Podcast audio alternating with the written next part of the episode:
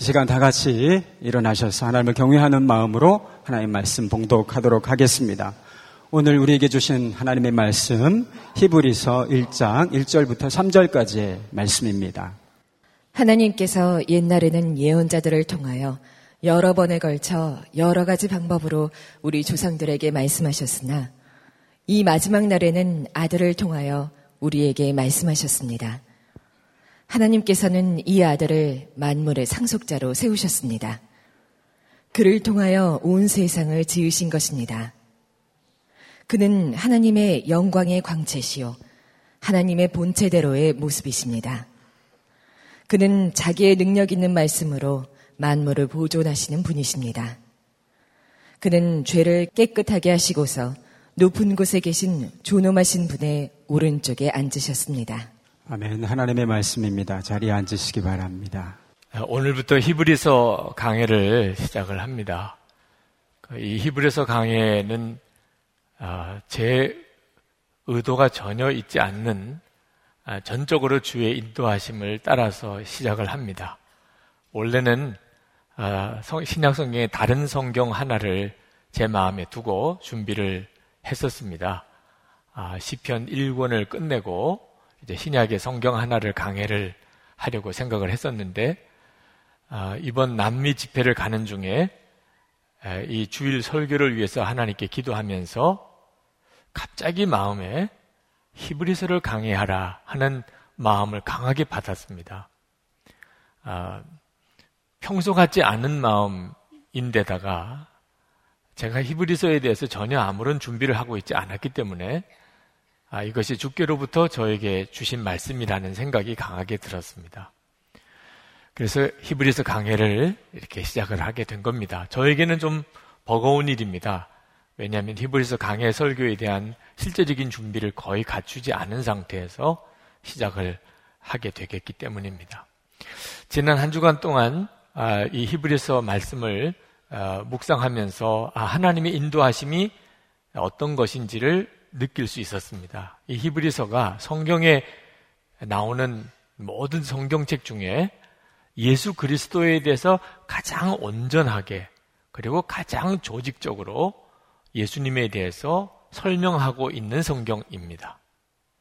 그래서 우리 교회 지금 현재 여러 영적인 형편을 살펴볼 때 하나님께서 히브리서를 통해서 예수 그리스도를 온 성도들에게 더 분명하게 드러내게 하시려는 뜻이 있구나 하는 생각을 하게 됐습니다. 이 히브리서 전체의 주제를 아주 쉽게 설명하면 예수님 최고세요. 그런 뜻입니다. 예수님 최고십니다. 여러분, 아이들이 아빠 최고예요. 엄마 최고예요. 이런 말을 흔히 하죠. 네. 이번에 브라질을 갔더니 그 여행 가이드 하시는 집사님이 목사님 이 브라질에서 사람들을 만날 때 그냥 오른 엄지손가락 치켜 세우고 따봉 그러면 모든 관계가 쉽게 풀린답니다. 그 실제로 그렇게 해봤더니 그렇게 좋아하더라고요. 그 브라질에서는 사람과의 관계를 풀어가는데 아주 탁월한 효과가 있더라고요. 따봉, 당신이 최고입니다. 그런 뜻이죠. 꼭 우리가 예수님께 예수님 따봉 이러는 것과 같습니다. 히브리서 전체는 한마디로 그런 내용입니다. 여러분이 좀 실망하셨을 수도 있겠어요. 뭘 대단한 거나 듣는 줄 알았더니 어우, 겨우 예수님 최고예요. 그런 말씀 들으려고 우리가 이 히브리서를 다 들어야 되는 겁니까? 이런 생각을 하시는 분도 혹 계실지 모르겠습니다. 아, 여러분 히브리서 강의에 대해서 별 기대감이 안 생길 수도 있는 내용을 제가 지금 한지도 모르겠어요. 어, 예수님 최고라는 걸 뭘 그렇게 고민해서 그 많은 시간을 들여서 설교를 들을 필요가 뭐 있어요? 여러분 예수님 최고시지요? 네. 뭘 히브리서 강의를 또 할 필요가 뭐 있습니까? 이런 생각을 하시는 분도 계실 겁니다. 그런데 여러분 실제로 여러분의 마음에 정말 마음으로부터 예수님 최고이십니다. 이런 고백이 되시는 크리스천들이 그렇게 많지 않습니다. 그저 머리로 그렇게 알고 있는 것 뿐이지 실제로 여러분의 가슴 속에 예수님 최고이십니다. 이런 고백은 아직도 그 고백이 쉽지 않은 분들이 많습니다. 예수님을 그만큼 잘 모른다 그런 뜻입니다. 제가 남미 브라질에 갔다가 이과수 폭포를 보러 갔는데 이과수 폭포는 브라질 쪽에서도 보고 아르헨티나 쪽에서도 보도록 그렇게 두 코스로 되어 있더라고요. 브라질 쪽에 어, 남미 이과수를 보았습니다. 아, 대단히 멋있더라고요. 특히 인상 깊은 것은 그 강 가운데까지 다리를, 철제 다리를 쭉 연결시켜 놓아서 폭포 바로 앞에까지 가도록 만들어 놓은 겁니다. 그러니 그 엄청난 폭포 바로 앞에서 그 폭포를 본다고 생각해 보세요. 여러분의 생각과 마음이 그냥 완전히 다 뒤집어져 버립니다. 정말 속이 시원하다. 내 속에 있는 게 다 씻겨 내려갔다. 그런 표현이 아마 거기서는 저절로 나오실 겁니다. 뭐, 온몸은 그 폭포에 완전히 다 젖어버려서 마치 꼭 물에 빠진 생쥐같이 되어버리지만 그건 대단한 장면이었어요. 이보다도 더 놀라웠게 이과수 폭포를 볼 수 있는 게 뭐 있겠어요? 충분하다고 생각했습니다. 그런데 아르헨티나 쪽에 가서 꼭 봐야 된다는 거예요. 제 생각에는 여기서 보나 거기서 보나 마찬가지일 것 같더라고요. 그래도 그렇지 않다고 아르헨티나 쪽을 꼭 봐야 된다 그러길래 정말 못 이기는 마음으로 그 다음 날 아르헨티나를 갔습니다. 아르헨티나를 갔더니 아, 그큰 강 가운데 역시 거기도 쭉 철제 다리를 놓았어요. 그래서 강 한복판까지 가는 겁니다. 브라질 쪽에서는 아래쪽에서 위쪽으로 폭포를 보면서 올라가니까 멀리서 보는 순간부터 벌써 멋있어요. 장관이에요. 그런데 아르헨티나 쪽에서는 위에서 이과수 폭포를 보러 내려가는 거니까 그냥 큰 강입니다. 매내 밋밋한 강 흐르는 것밖에 없어요. 거기에를 난간을 따라서 쭉 걸어가는데 한참을 걸어 들어갔습니다. 별로 특별한 것이 없었어요. 차라리 브라질 쪽이 훨씬 더 멋있다는 생각이 들었습니다. 그런데 그 다리의 끝부분쯤 가서 아주 굉음이 들리는 겁니다. 눈에 보이는 건 없는데 뭔가 정말 지축이 흔들리는 소리가 들리는 거예요. 무언가가 있다는 생각이 들었습니다. 그리고 그 다리 끝에 서 보니까 폭포 위에 올라가 있는 거예요. 폭포 위에서 그 엄청난 폭포가 떨어지는 것을 내려다보고 있는 겁니다. 폭포 앞에서 폭포를 바라보는 것과 비교가 안 될 정도로 이건 엄청난 광경이었어요. 야, 그래서 아르헨티나 쪽에 이것을 폭포를 꼭 봐야 된다고 말들을 하는구나. 이걸 못 봤으면 이것을 폭포를 보았다고 하기도 어렵겠구나. 그런 생각이 들었습니다.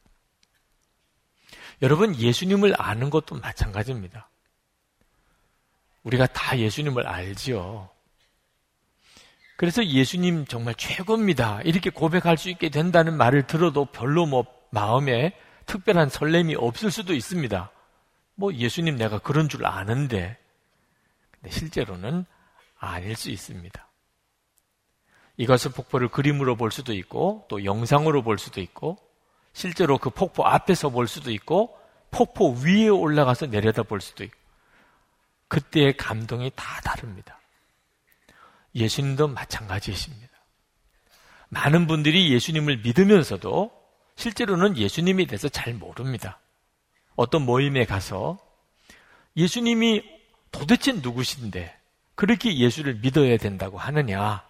한 시간 시간을 줄 테니 한번 이야기해 보라. 여러분 그 말할 준비되어 있습니까? 한 시간 동안 그 한 시간을 딱 채워서 성경적으로 신학적으로 조금도 부족함 없이 왜 예수를 믿어야 되는지, 예수님이 왜 그리스도이신지 여러분은 설명할 준비가 되어 있습니까? 설명할 수 없다면 여러분 자신이 아직 예수님을 모르는 것입니다. 여러분 예수님을 믿는다고 하면서도 예수님과 친밀한 교제가 없다면 아직은 예수님을 모르는 것입니다.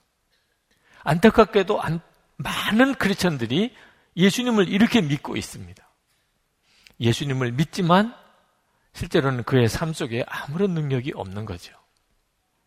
여러 이번에 히브리서 강해를 통해서 여러분들이 정말 예수님에 대한 그 놀라운 영광을 경험할 수 있게 되기를 축복합니다.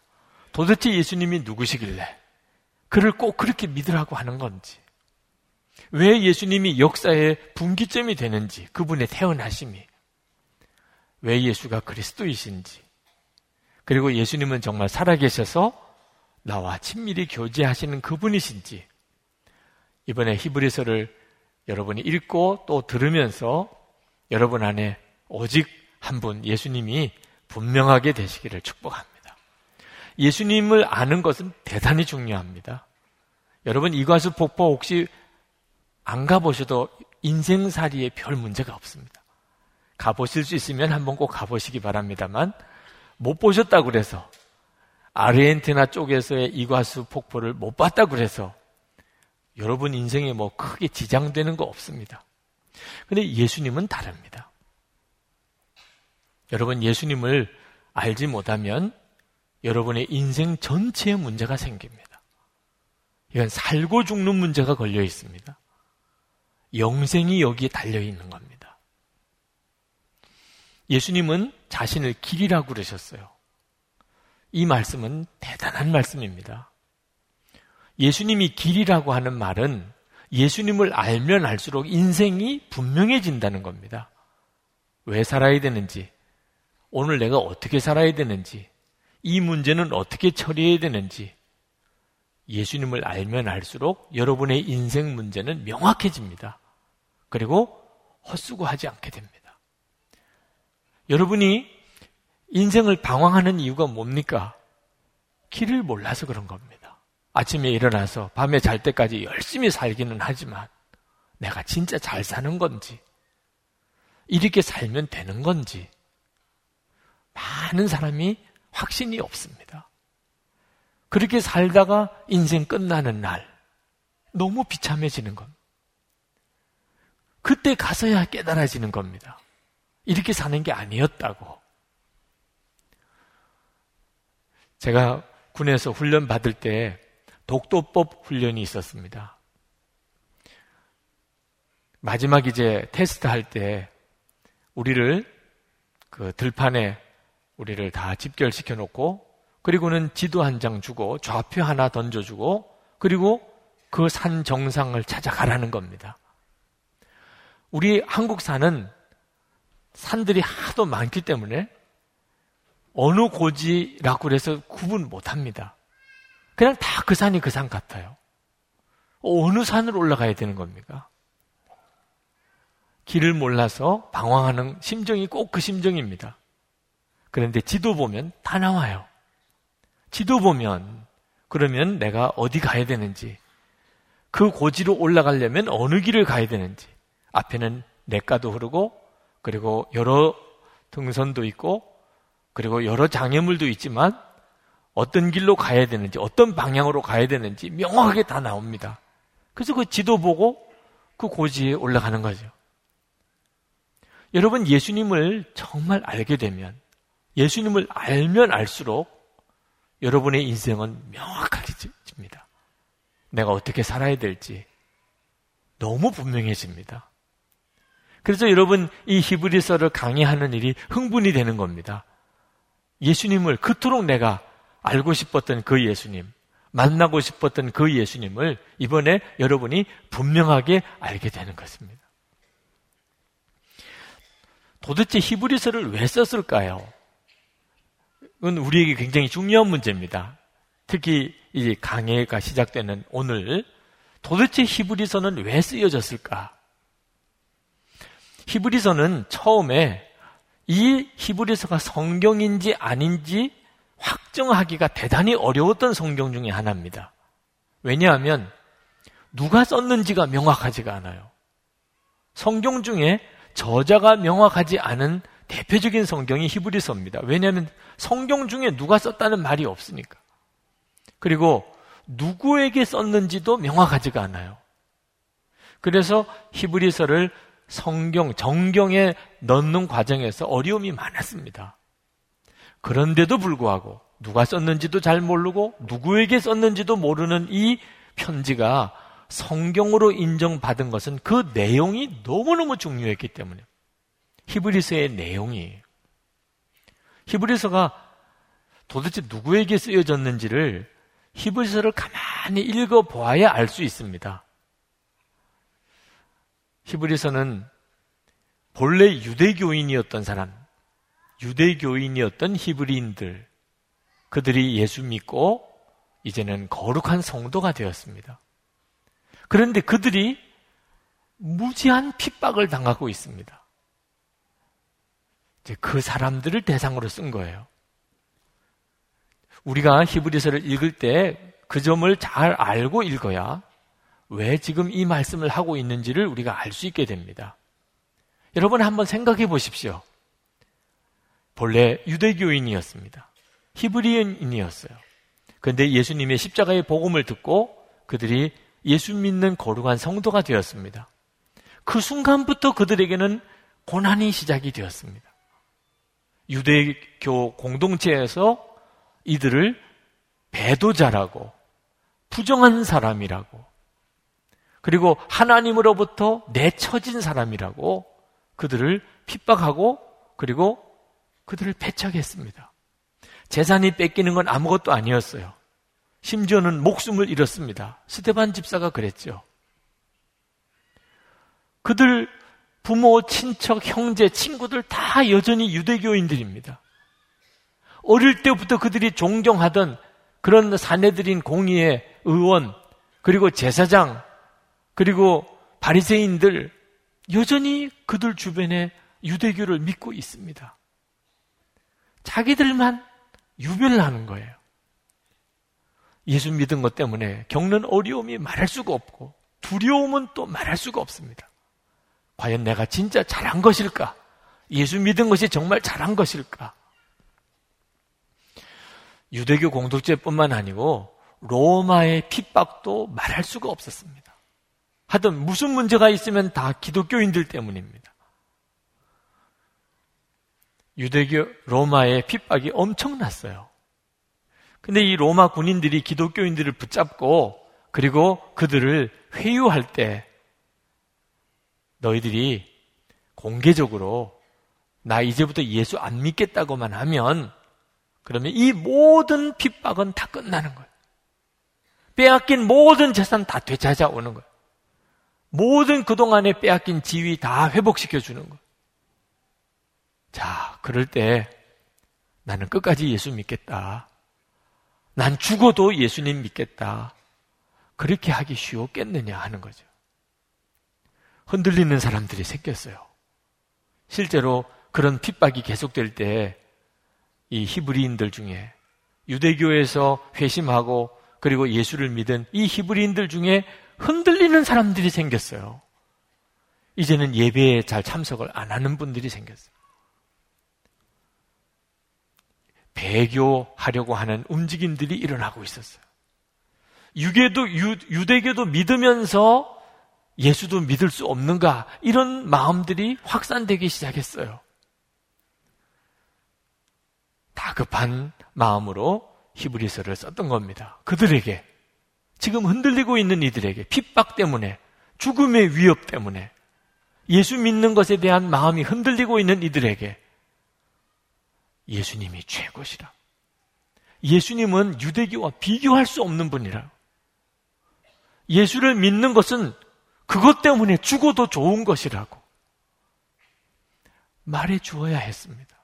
왜 예수를 이렇게 믿어야 되는 건지, 이런 핍박을 당하면서도, 죽음의 위협을 당하면서도, 모든 재산 다 빼앗기고도, 그러고도 예수를 믿어야 되는 이유가 있는 건지 설명해 주어야 됐어요. 그래서 히브리서를 쓴 겁니다.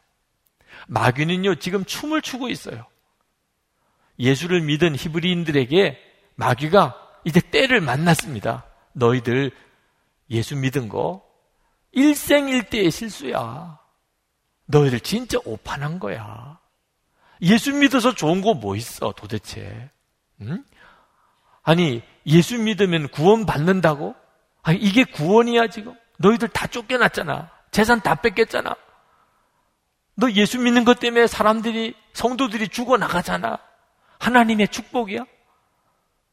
그리고 예수님이 재림에 오신다며 예수님 부활 승천하신 지 30년이 지났어. 예수님 언제 재림하실 거야? 히브리 지도자들 정말 곤혹스러운 처지에 빠졌어요. 이 기독교 공동체가 이게 순간에 다 무너지게 생겼습니다. 그때 쓰여진 성경이 히브리 성경이에요. 히브리서예요. 히브리서의 요점은 예수님이 최고라는 거예요. 예수님은 정말 모든 것보다도 뛰어나신 분. 어느 정도로 죽어도 좋아. 그 예수님 때문에 죽어도 좋아. 할 정도로 그렇게 예수님은 탁월하신 분이에요. 그리고 그 예수님은 지금도 우리와 같이 계시다는 것을 말해주는 것은 대단히 중요한 일이었습니다. 그래서 쓰여진 성경이 이 히브리서예요. 그래서 이 히브리서를 읽어보면 유대교와 비교하는 부분이 계속 나옵니다. 히브리서의 이 배경을 알지 못하고 히브리서를 읽으면 좀 어렵습니다. 자꾸 구약의 유대교 이야기가 나오니까 구약 성경의 여러 제사 또 구약 성경의 사람들 나오니까 그냥은 읽어지기가 쉽지 않아요. 왜 그랬는지를 알 필요가 있습니다. 히브리서에는 유대교에서 귀하게 여기는 것, 중요하게 여기는 것들을 하나하나 열거하면서 예수님과 비교합니다. 예수님은 비교할 수 없을 정도로 뛰어나요. 첫 번째는 선지자. 오늘 1절에 선지자가 나옵니다. 1절, 1장 1절에 보면 하나님께서 옛날에는 예언자를 통하여 여러 번에 걸쳐 여러 가지 방법으로 우리 조상들에게 말씀하셨으나 유대교에서는 이 하나님의 예언자 차지하는 비중이 엄청납니다. 물론 뭐 그 뒤에 천사도 나오고 그 뒤에 모세도 나오고 여수아도 나오고 아론도 나오고 유대교의 모든 제사도 다 나옵니다. 예수님은 그 모든 것보다 도 크신 분이세요. 오늘은 선지자에 대한 이야기만 드리겠습니다. 선지자. 하나님의 말씀을 직접 받는 사람입니다. 그리고 그 말씀을 전해주는 사람이에요. 하나님이 이스라엘 백성들 중에 하나님의 말씀을 전달하려고 택해준 사람이 예언자입니다. 이분들이 얼마나 대단한가. 그 사람은 말하면서 내 생각에 이렇습니다. 이렇게 말 안 해요. 하나님이 가라사대. 아, 여러분 이 권위를 여러분 어떻게 받아들이시겠어요? 자기가 말하면서도 하나님이 가라사대. 하나님이 말씀하셨다는 겁니다. 하나님은 실제로 그렇게 말씀하셨다고 그랬습니다. 그러니 이스라엘 백성들이 예언자를 볼 때 얼마나 높이 보았겠습니까? 그분은 하나님과 통해요. 하나님의 말씀을 들, 들어요. 그런데 그 예언자들과 예수님은 비교할 수 없이 다르다는 거예요. 왜? 예수님은 예언자들에게 전하라고 말씀을 주신 그 하나님이세요. 2절 말씀에 이렇게 나옵니다. 이 마지막 날에는 아들을 통하여 우리에게 말씀하셨습니다. 예수님은 우리에게 오셔서 직접 말씀하신 하나님이세요. 하나님이세요. 예수님은 하나님 그분이시라는 겁니다. 3절 말씀에 보면 그는 하나님의 영광의 광채시요 하나님의 본체대로의 모습이십니다. 그는 자기의 능력 있는 말씀으로 만물을 보존하시는 분이십니다. 그는 죄를 깨끗하게 하시고서 높은 곳에 계신 존엄하신 분의 오른쪽에 앉으셨습니다. 그러므로 지금은 예수님이 오시고 난 다음에는 선지자가 필요가 없다는 겁니다. 왜? 하나님이 직접 우리에게 오셔서 말씀하시니까. 여러분, 이것은 지금도 우리에게 그대로 진리입니다. 저는 목사가 되고 난 다음에 솔직히 아주 유명한 설교자가 되고 싶은 마음의 꿈이 있었습니다. 야망이죠. 나 유명한 설교자가 되고 싶어. 네, 예수님을 알고 난 다음에 십자가에 처리해야 될 제 자아라고 하는 사실을 깨우쳐 주셨어요. 유명한 설교자가 되고 싶은 욕심을 십자가에 못 박았습니다. 저는 설교자가 되고 난 다음에 많은 교인들이 제 설교를 들으려고 몰려드는 것이 제가 원하는 것이었어요. 얼마나 멋있어요. 그런 설교자가 되면 좋겠다. 그런 꿈을 꾸었습니다. 근데 우리 주님의 마음은 전혀 그렇지가 않았어요. 우리 주님은 모든 성도들에게 직접 말씀하기를 원하신다는 이제는 선지자들을 통하여 말씀하는 시대가 아닙니다. 물론 설교자의 역할이 있습니다. 그것은 성도들을 예수님과 연결시켜 드리는 역할이에요. 이제는 주님의 음성을 들을 수 있도록 성도들이 귀를 주님께로 향하게 해주는 것이 설교자의 역할입니다. 이미 여러분에게 예수님이 와 계세요. 예수님께서 여러분에게 직접 말씀하셨잖아요. 오늘 예배 오라고 하셨잖아요. 못 들으셨습니까? 주님이 오라고 하셔서 오신 거 아닙니까? 여러분 안에. 주님은 말씀하고 계십니다. 여러분에게 직접 말씀하기를 원하십니다. 유기성 목사를 통해서 꼭 말씀 듣는 것만 주님 기뻐하지 않습니다. 주님은 여러분에게 오셨고 여러분에게 친히 말씀하시는 분이고 저는 그것을 여러분에게 그저 알려드리고 소개해드리는 거죠. 저는 여러분에게서 잊혀질수록 좋은 존재입니다. 설교자 유기성 목사는 잊혀질수록 좋은 존재예요. 여러분에게 예수님 그분 한 분이면 사실 충분합니다. 우리가 예수님을 알고서도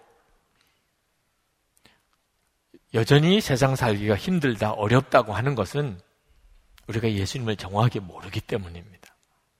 예수님이 우리 마음에 오셔서 실제로 우리와 함께 계시고 우리에게 우리의 모든 삶을 인도하고 계십니다. 여러분이 그 사실을 알고 나면 그러면 세상은 완전히 달라 보입니다. 두려운 것도 없습니다. 여러분의 미래에 대해 기대가 됩니다. 이제는 예수님을 믿는 믿음으로 사는 것입니다. 여러분 히브리서를 읽는 그 핍박을 당하는 히브리인들의 문제는 곧 우리들의 문제이기도 합니다. 우리 중에 예수를 믿기 때문에 뭐 재산도 빼앗기고 감옥에 가고 죽임을 당하는 이런 처지에 있는 분들은 거의 없으실 거예요. 그렇지만 예수를 진짜 믿어 말어 이런 갈등은 여전히 우리에게도 있습니다. 우리가 살아가는 동안 예수를 믿는 것 때문에 손해볼 때가 있어요. 여러분이 끝까지 예수님을 믿는 믿음을 지키려고 하다 보면 여러분 때때로 사람들로부터 따돌림 당할 때가 있습니다. 바보라는 소리 들을 때도 있습니다. 재수 없다는 소리 듣는 경우도 있습니다. 때때는 불이익을 당할 때도 있습니다. 우리의 현실이잖아요. 그래서 이 자리에 계신 분들 중에도 내가 예수님을 진짜 더 깊이 믿어? 더 바로 믿어? 아니면 그냥 적당하게 믿어? 모른 채 그런 갈등 가지고 있는 분들 이 자리에 있습니다. 어떤 분들은 하나님에게 상처받았다는 분들도 있습니다. 하나님에게 분노한다는 분들도 있어요. 왜 나에 대해서만큼은 하나님께서 이렇게 무관심하시냐고. 왜 내게는 하나님께서 사랑을 보여주시지 않느냐고. 사람들을 사랑하고 원수도 용서하라고. 부모님도 용서가 안 된다. 부모님도. 나 자신도 사랑이 안 된다고. 그런 분들도 있습니다. 하나님을 믿으면서도 이런 문제에 빠져 있는 이들이 있단 말입니다. 마귀는요, 지금 우리들 사이에 얼마나 강하게 실제로 역사하고 있는지 모릅니다. 마귀의 목적은 오직 하나입니다. 우리와 예수님 사이를 갈라놓는 겁니다. 예수님 믿는 것에 대해서 회의를 느끼게 하는 겁니다. 예수님을 끝까지 믿는 것에 대해서 두려워하게 만드는 것입니다. 지금도 우리 가운데 마귀는 똑같이 역사, 우는 사자같이 역사하고 있습니다. 그러므로 여러분에게 예수님을 더 분명하게 아는 것이 대단히 필요합니다. 히브리서 기자가 그 핍박당하는 히브리 성도들에게 여러분에게 지금 필요한 것은 예수님을 바로 아는 것입니다. 예수님은 여러분이 돌아갈까 생각하고 있는 유대교의 그 어떤 것보다도 크신 분이십니다. 비교할 수 없이 크신 분. 예수님은 하나님 자신이십니다. 여러분이 예수님을 알면 여러분은 죽어도 좋습니다. 그렇게 고백할 수 있게 됩니다. 우리에게도 똑같이 필요한 메시지예요. 여러분, 여러분 예수님 한 분 때문에 이제는 다른 것 다 포기할 수 있겠습니까? 하나님께서 여러분에게 그 어떤 것도 이제 더 안 주셔도 예수님 여러분 마음에 오셨으니 이제 충분하시다고 고백할 수 있습니까? 여러분은 죽어도 좋아요. 죽어도 예수님 함께 계시니 여러분 그렇게 고백할 수 있습니까? 만약에 그렇지 못하다면 이 히브리서는 여러분에게 필요한 성경입니다.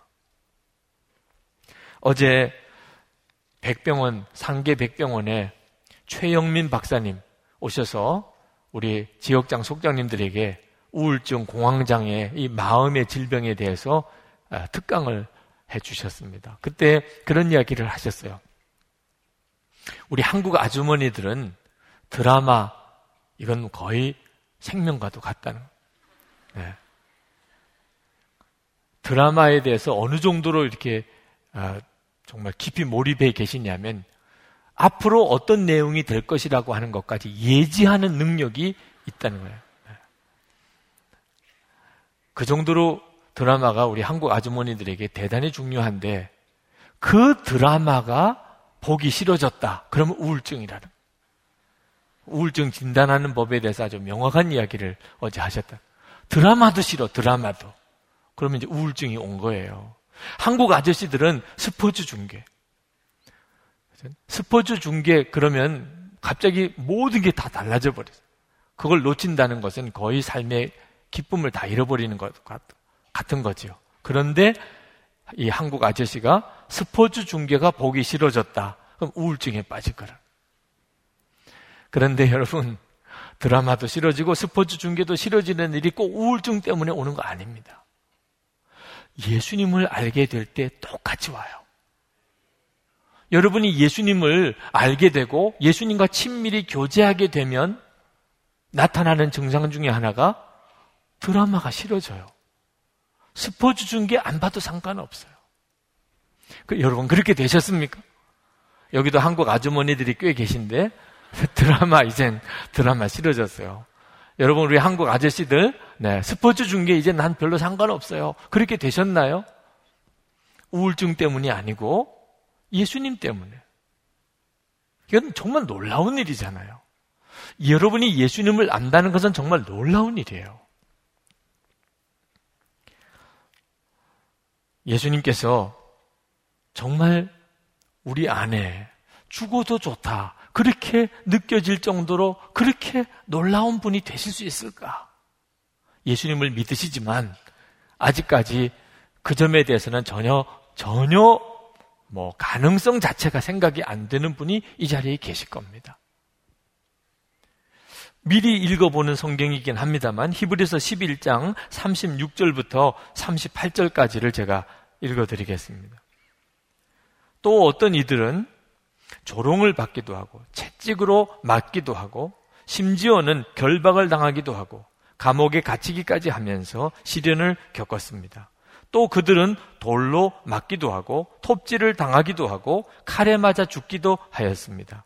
그들은 궁핍을 당하며 고난을 겪으며 학대를 받으면서 양과 염소의 가죽을 입고 떠돌았습니다. 세상은 이런 사람들을 받아들일 만한 곳이 못 되었습니다. 그래서 그들은 광야와 산과 동굴과 땅굴을 헤매며 다녔습니다.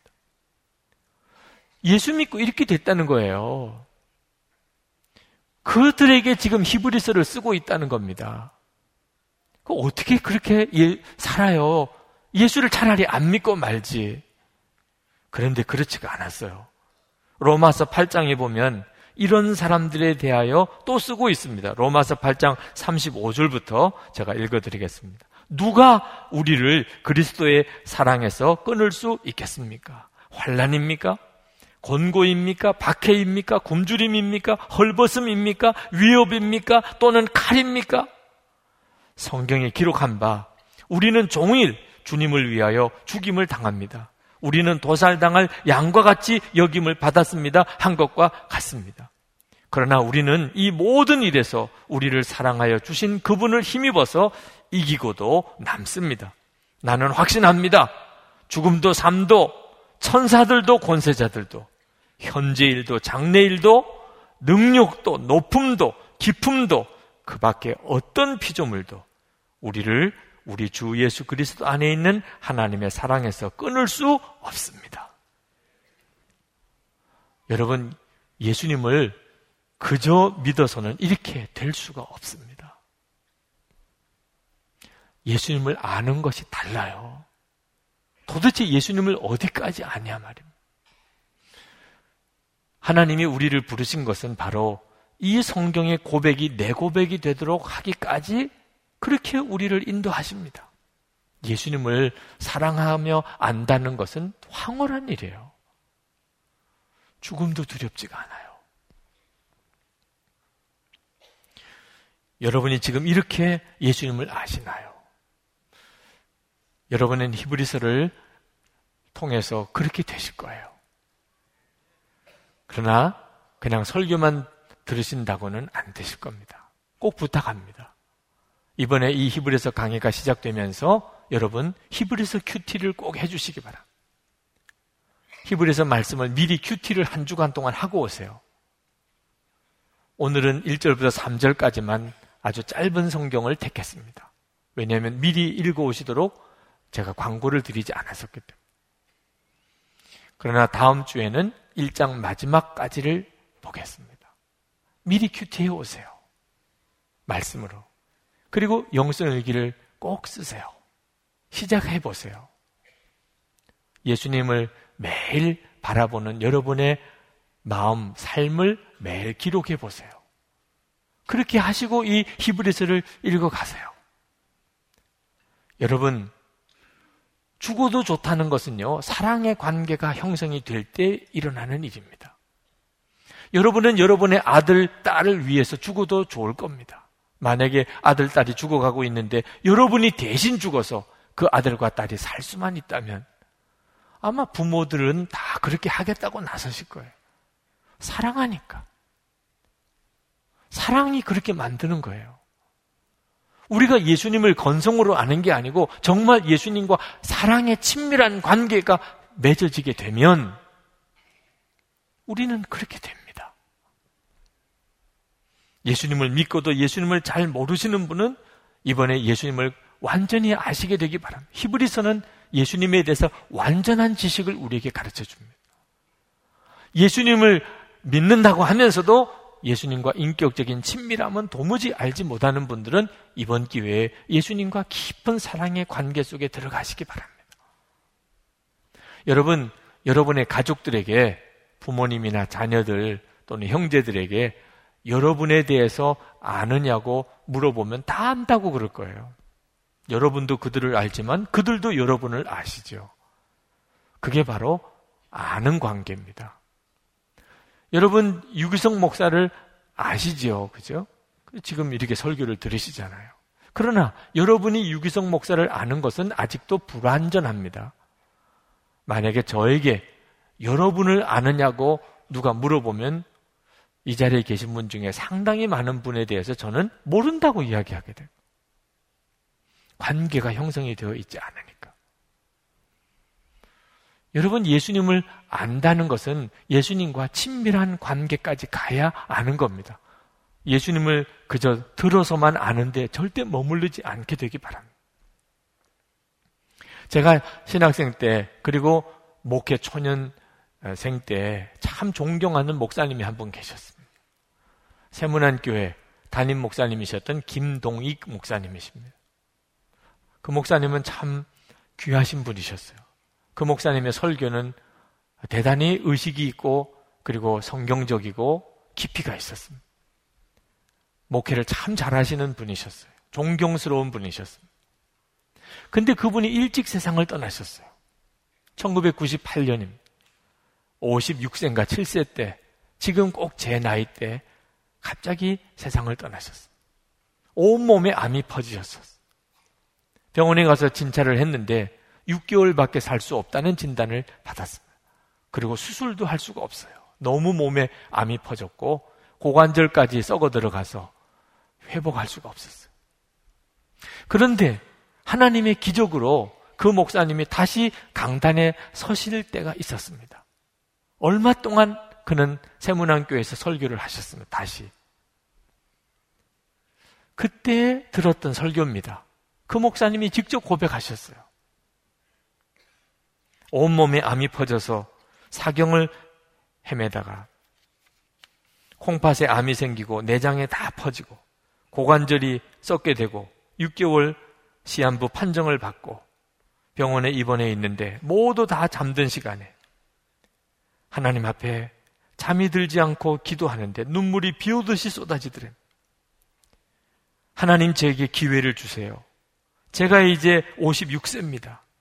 주님이 오라 하시면 가겠지만 허락만 해주신다면 한국교회 모태교회 담임 목사로서 하나님 앞에서 한번 뜻깊은 목회 발자취를 남기고 가고 싶습니다. 그렇게 밤을 새면서 기도를 하셨대. 새벽녘쯤에 너무나 강한 음성이 마음에 느껴졌다고 했습니다. 이번은 살려준다. 그러나 이전같이 목회하면 안 돼. 말로만 하면 안 돼. 직접 체험한 능력으로 나를 증거하여라. 그래야 너도 살고 성도도 살 수 있어. 그런 말씀을 들었어요. 하나님이 이번에 나를 살려주시는구나. 한양대학병원에서 수술 못한다고 그랬어요. 퇴원하라고 그랬어요. 세브란스 병원에 다시 입원했습니다. 거기서 의사들도 일주일 동안 회의하면서 고민했어요. 목사님, 목사님이 결정하세요. 수술해달라고 하면 해드리기는 하겠습니다. 목사님이 수술을 해달라고 그랬습니다. 하나님이 나를 고쳐주신다고 하셨기 때문에 수술해 주십시오. 수술하고 콩팥 제거하고 내장에 있는 암들 다 제거하고 오후에는 다리를 절단하고 인공관절 수술했습니다. 수술하고 마취해서 깨어날 때 누가 손을 꽉 잡고 있다는 느낌을 받았던 내가 너를 붙잡았다.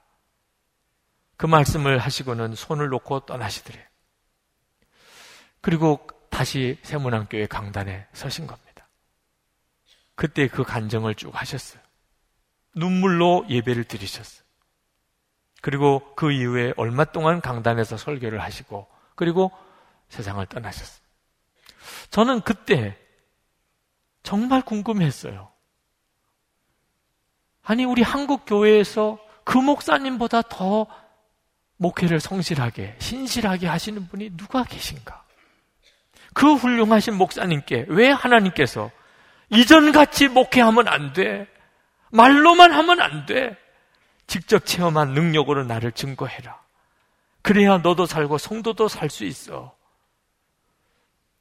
저로서는 도대체 잘 이해할 수가 없었어요. 여러분, 우리 모두의 문제입니다. 예수님, 내가 지금 믿고 있는 이대로 믿어도 괜찮은 건지, 나는 진짜 예수님 제대로 믿고 있는 건지, 여러분이 간단하게 생각하시면 안 됩니다. 이번에 히브리서 강해를 들으시면서 여러분이 정말 주님 앞에 다시 서야 됩니다.